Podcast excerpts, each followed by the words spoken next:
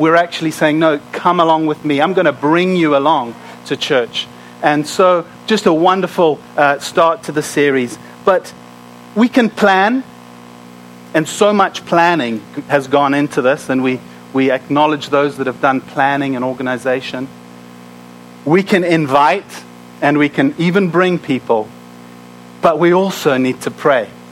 And prayer is such an important thread in, in, in this season as we look to make a difference, as we look to make this Christmas season count. You know, it should be a, a natural reaction for us. If we love Jesus, prayer should be a natural reaction. James 5 says, if you're in trouble, pray. Uh, if you're uh, having a good time, if, you, if you've got songs of praise to sing, sing songs of praise. If you're sick, uh, come, come and, and, and the leaders or the elders of the church would pray upon you and, and the sick will be healed.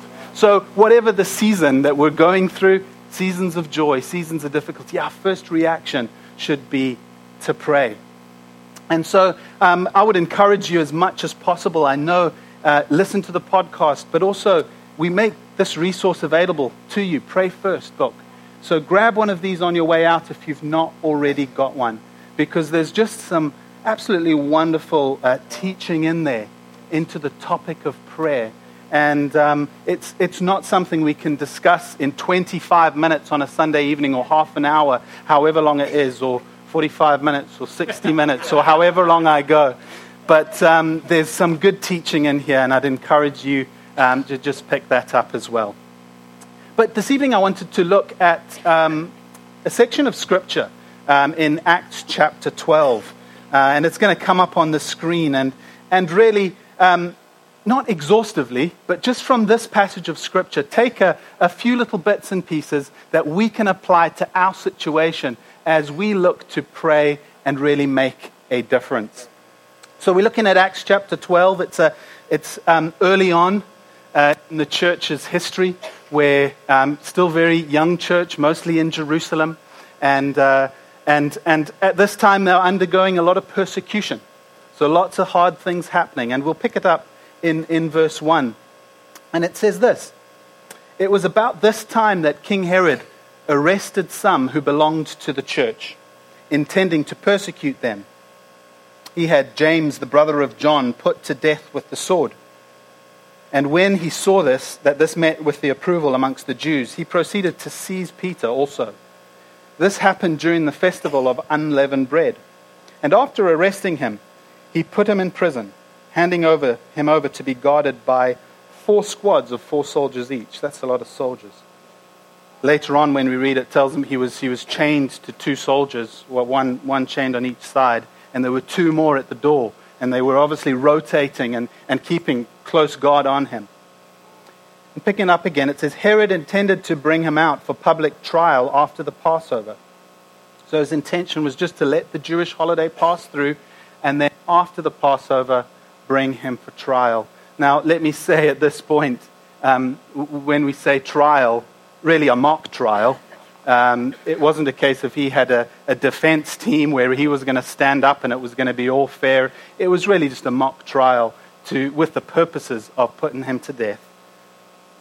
And then verse 5 says this So Peter was kept in prison. And then look at these words. But the church was earnestly praying to God for him. But the church was earnestly praying to God for him. And it's really just that verse 5 that I want to look at in a, more deta- uh, in a little bit more detail tonight and a few other thoughts surrounding it. But I suppose for us in Mansfield, at the tail end of 2016, we can very easily think, well, this is not really a section of scripture we can relate a lot to, can we? Because really, there's not too much chance of, of me getting arrested for preaching here today. Um, I hope not. And we, we, we can maybe think, well, this isn't that relevant. I mean, it would be really far fetched to imagine that, um, you know, Paul had been killed for his faith and, and Christian was arrested and it was, it was in the process of, of getting killed. If that was the case, we would be fervently praying, wouldn't we? I'm sure this church's reaction would be the same, but it's almost like often can seem really far fetched, can't it? I mean, there are no lives on the line in Mansfield today, are there? No lives on the line in that sense of the word. But let me tell you, there, there are lives on the line too, in another sense. That today, in 2016, in Mansfield, there are lives on the line.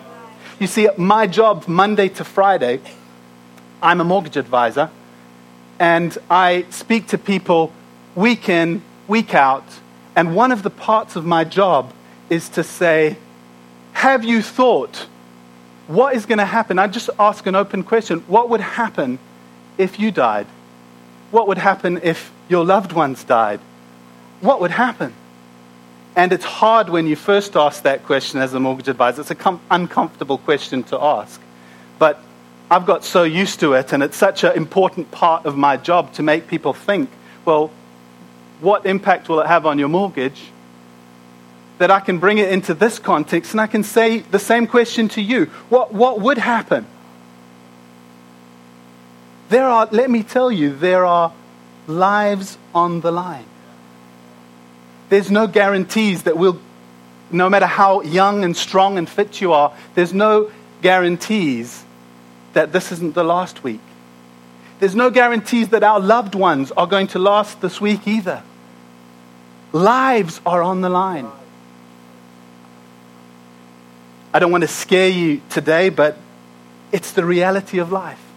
I shared with some guys last night, one of our closest friends up in Scotland, one of my elders in the church up in Scotland, um, just passed away this week. We're going up to Scotland on Thursday for a funeral. Such a close friend of ours, diagnosed a year ago with, with brain cancer, fit man, and we're going up for the funeral on Thursday. Now, it's a joyful thing because he's a wonderful man of God. We know exactly where he is. We know he's in heaven. But let me tell you, there are lives on the line. Nobody's going to lose their life because they're a Christian or get beheaded or get thrown in jail or killed with a sword, but there are lives on the line.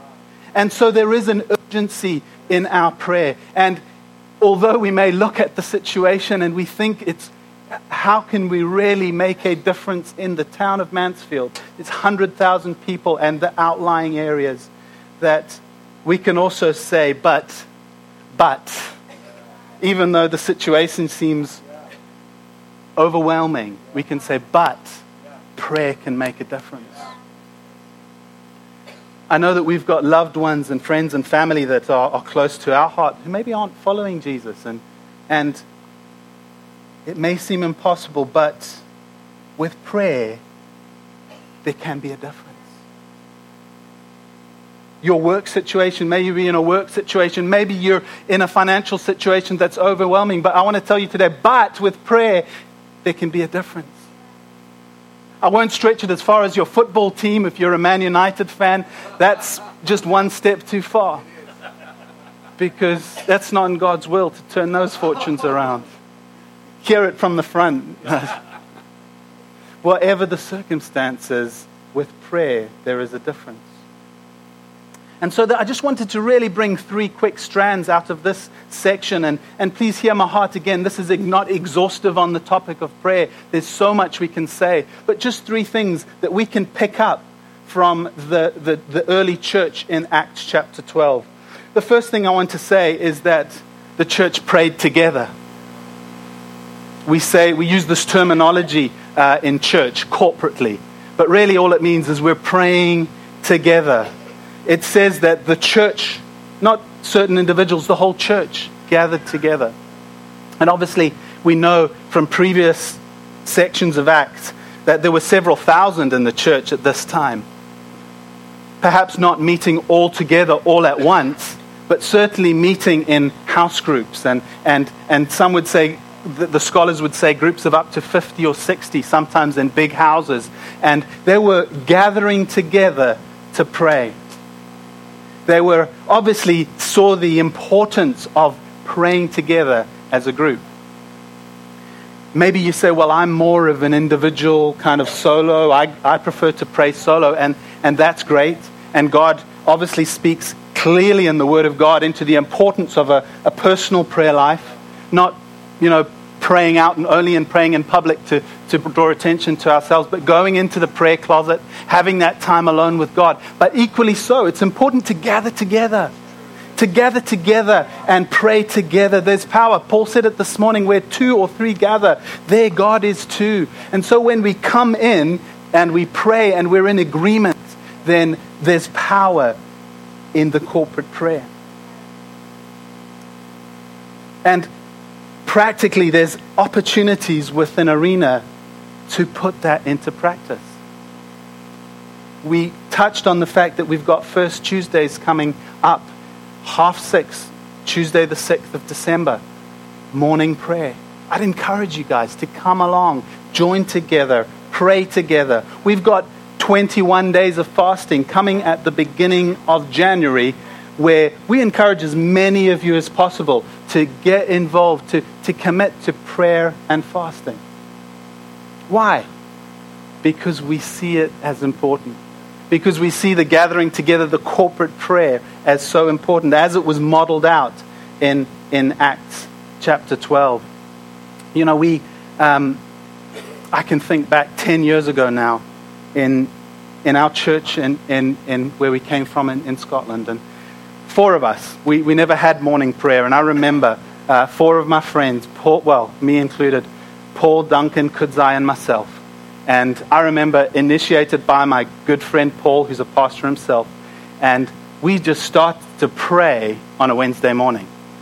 And let me tell you, it was hard at first, but the momentum that built from that, the regular weekly Wednesday morning prayer, and as other people gathered, and, and we saw a culture of prayer develop in that church in ways that would just blew us away. Blew us away. It's about starting deliberately and creating a culture of prayer. And let me tell you, we did so many things wrong when I look down the, the 10 years, mistakes made, and, and things that we wish we could have changed. But what we can say is that we saw those prayers answered. We saw the power of God, protection on our church because of the prayers and the culture of prayer in the place.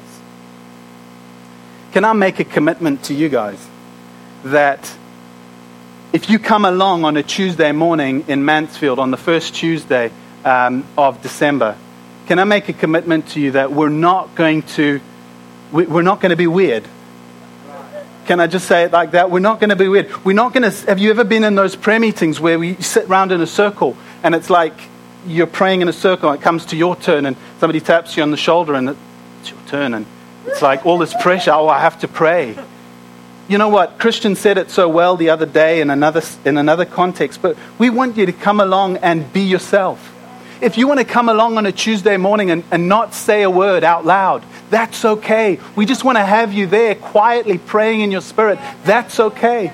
We're not going to put pressure on you to pray out. But let me tell you, Paul said it, when you make that commitment to come out on a 6:30 on a Tuesday morning, it will impact your day, your week, and further on.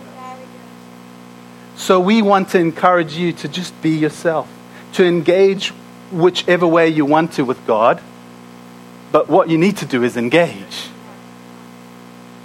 And so we're not going to make it weird. We're just going to come together and have a, a time of worship, a time of prayer, and just enjoy the presence of God. And He's going to come and He's going to show up too. Because we want to be committed to corporate prayer. But here's the other thing is I say that you don't have to, there's no pressure for you to pray out loud. But equally so, when the Holy Spirit prompts you, then I want you to speak out because you have a valuable and you have an important part to play in the prayer too. You know, I was, I was reflecting back on, on one of the first experiences I had in a prayer meeting, and I, I met one of my dad's friend who was pastor of the church at the time. Many years later, probably just five, five or ten years ago, after I was married, um, we, we met up with him again and he, he reminded me of something that I'd forgotten. I was six or seven years old, and my dad brought me along to a prayer meeting. It was a, a, a pastor's and elders' prayer meeting at the time. And my dad brought me along, and just a six or seven year old boy.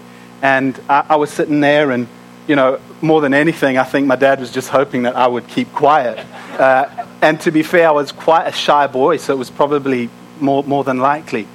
But he reminded me several years later that, you know, in the midst of that prayer meeting, I actually, as a six or seven year old boy, I just spoke out and prayed, prompted by the Spirit. And that's, that's no credit to myself because of anything. But here's the thing whether you're a child, whether you, whoever you are, you can make a contribution. When the Spirit of God prompts you, I want you to, to, to, to, say what He's prompting you to say. I want you to contribute. I want you to pray out. But there's no pressure from me.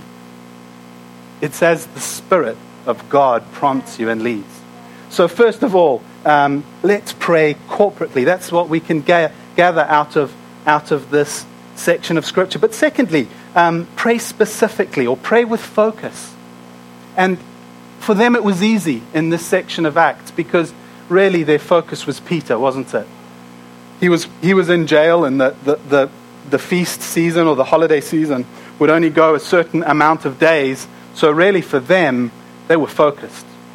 They were praying specifically for Peter and they were praying into it. And, and I'm sure, as I alluded to earlier, if Christian was in jail, 95% of you would be praying too. Maybe the 5% would be, would be saying he deserved it anyway. no, I'm just kidding. I'm going to get in trouble for that. It's the Man United fans, that, that little small minority, no. Um, so, I've lost my train of thought here.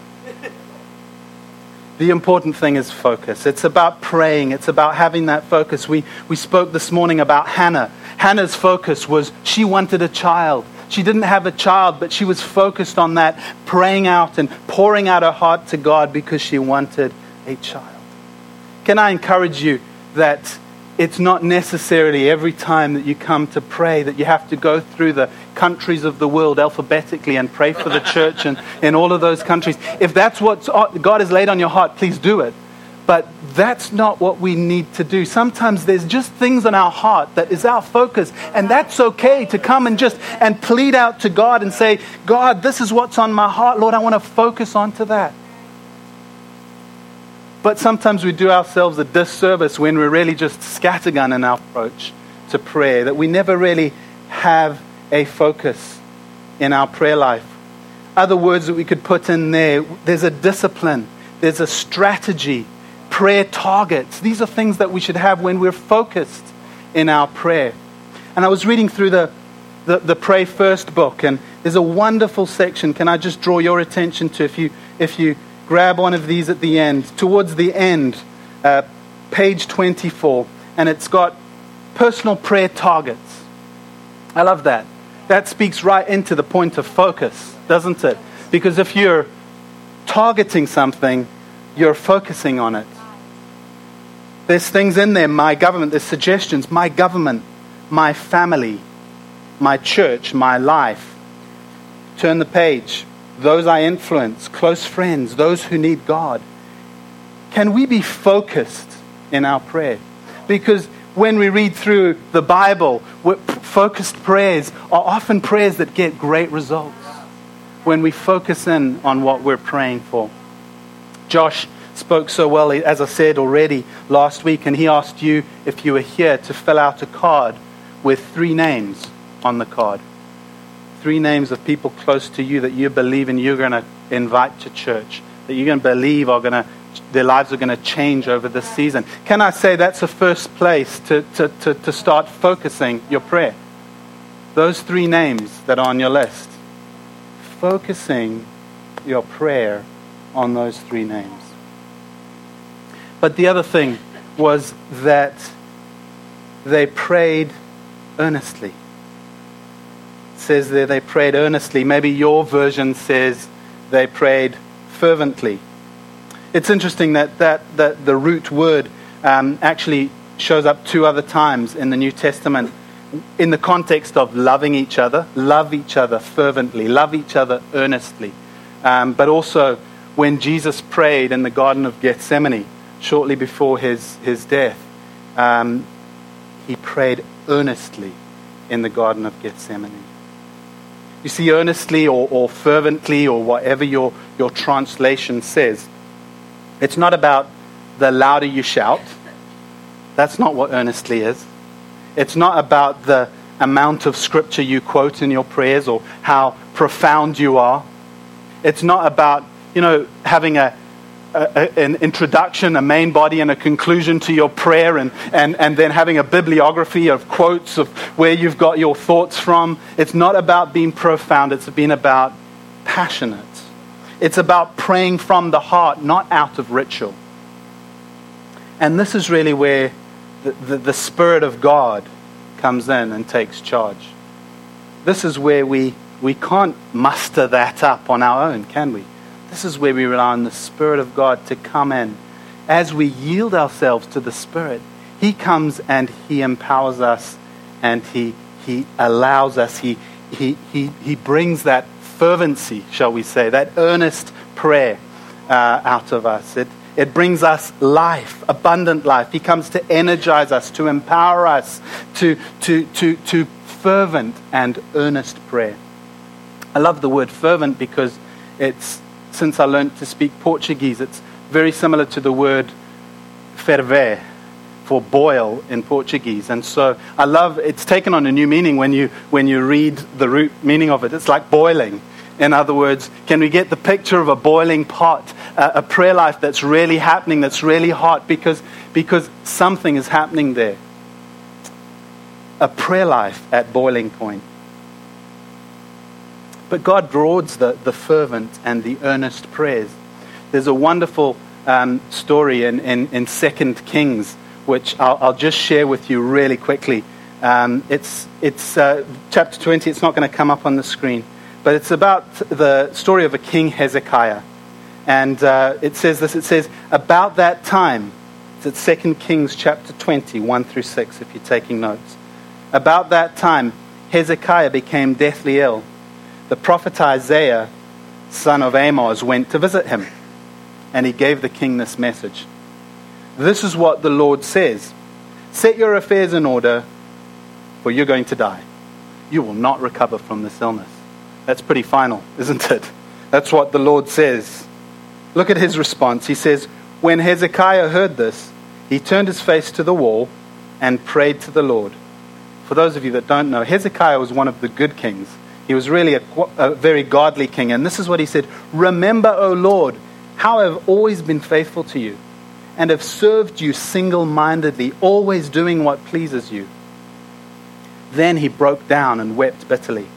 That's earnest prayer, isn't it? And look at the response. Verse 4 But before Isaiah had left the middle court, obviously of the king's uh, residence, this message came to him from the Lord Go back to Hezekiah, the leader of my people. Tell him, This is what the Lord, the God of your ancestor David, says I have heard your prayer, and I have seen your tears. I will heal you. Three days from now, you will get out of bed and go to the temple of the Lord. I will add 15 years to your life. I will rescue you and this city from the king of Assyria. You know what? I absolutely love that story because God declares you, you're going to die. You will not recover. But it's such a beautiful picture of the heart of God as He earnestly prays, as he weeps and says, God, have mercy on me, God says, You know what? I'm going to give you 15 more years. I'm going to heal you because I'm a God of compassion. And do you believe that earnest prayer moves the heart of God? That's what I get from that scripture. Earnest, earnest prayer, even though God may have declared it, He's a God of, of love and mercy. And He'll say, you know what? I'll give you another 15 years because I see the, earnest, the earnestness in your prayer it looked pretty final, but Hezekiah prayed earnestly and things changed. And as we, as we come to, to the end of, of, of this section um, in, in Acts 12, as we jump back to Acts 12, um, we're just going to quickly read verses 6 through 10 and, and look at the end of the story, uh, the church in Acts. Verse 6 The night before Herod was to bring him to trial, Peter was sleeping between the two soldiers, bound with two chains, one on each side, and the sentries were at the doors, keeping guard at the entrance. And suddenly an angel of the Lord appeared, and a light shone in the cell. He struck Peter on the side and woke him up. Quick, get up, he said. And the chains fell off Peter's wrists. Then the angel said to him, Put on your clothes and sandals. And Peter did so. Wrap your cloak around you and follow me, the angel told him. Peter followed him out of prison, but he had no idea what the angel was doing was really happening. He thought he was seeing a vision. It's like he'd just woken up from sleep. He was probably thinking this must be a dream, obviously a deep sleep that he was in. And so they passed the first and second guards and came to the iron gate leading to the city. And it opened for them by itself, and they went through it. When they'd walked the length of one street, suddenly the angel left him. Amazing answer to prayer. Fervent prayer as the church gathers together, fervently prays for specific and focused targets. Wonderful answer to prayer. Can I believe today? I, I, believe that in some ways that section of Scripture, those images that we see, can be symbolic of things that I'm believing to happen in Mansfield and in Ilkeston and across Arena as a whole as well. But those symbols will, will, will be in some way prophetic for things that are going to happen as we pray, that chains are going to be broken. That people are in bondage, that feel like they're in prison and just can't move, that God can set you free.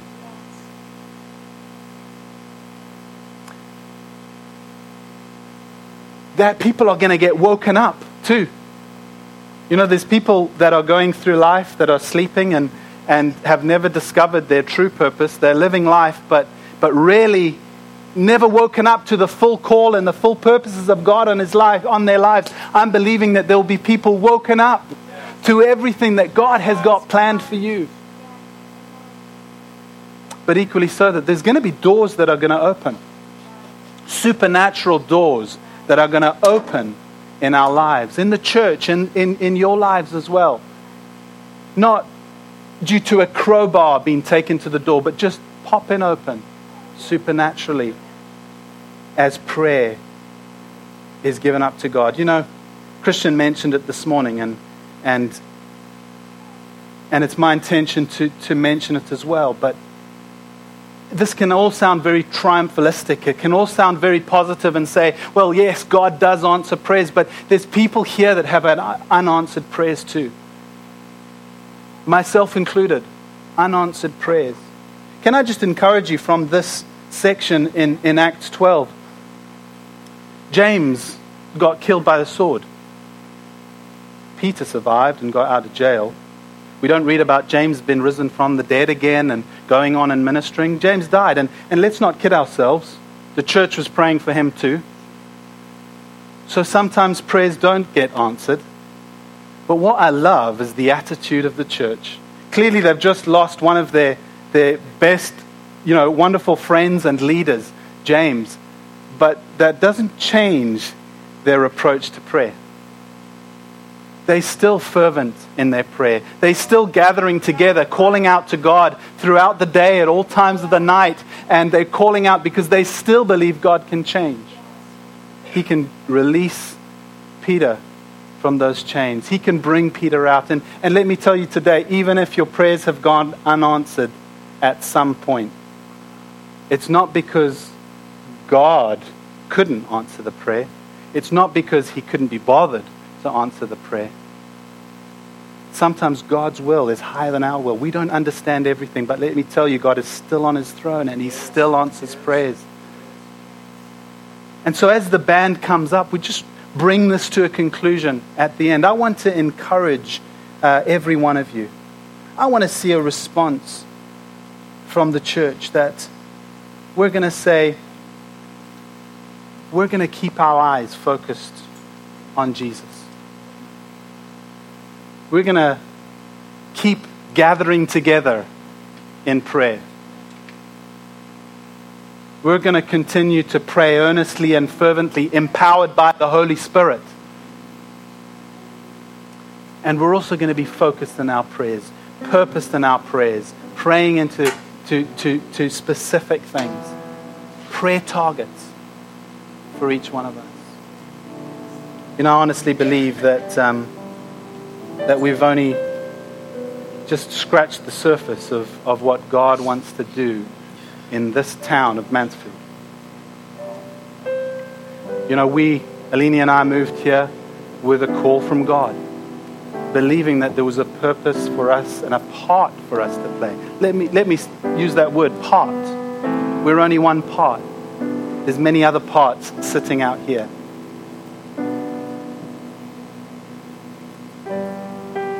But such an important thread of what we do is prayer. And I'm praying that this season, 2016, what's left of it, and into 2017 is going to be a wonderful, wonderful season of just praying, of just drawing into God and God drawing into us, and we're going to see amazing things happen. If I can ask you just to, to bow your heads. It's a time for us to just focus in onto not the person next to you, not the person in front of you, but just into to your heart. And just what God has spoken to you tonight. You know, I, I just feel that um, I need to challenge people here to, to have a renewed commitment to prayer and a renewed commitment to praying individually, but a renewed commitment to praying together corporately as well. I know it happens already. But I'd like to see a renewed commitment into praying corporately. Despite the disappointments, despite the unanswered prayers, we doesn't change our God who's in heaven. And so I wonder if, if, if anyone's bold enough and this heads are all bowed, just as a more for God than anything. If God's spoken to you so strongly today and you, you just want to make a renewed commitment to prayer, and can you just raise your hand? And I'd just like to pray for you. Thank you for those hands that have been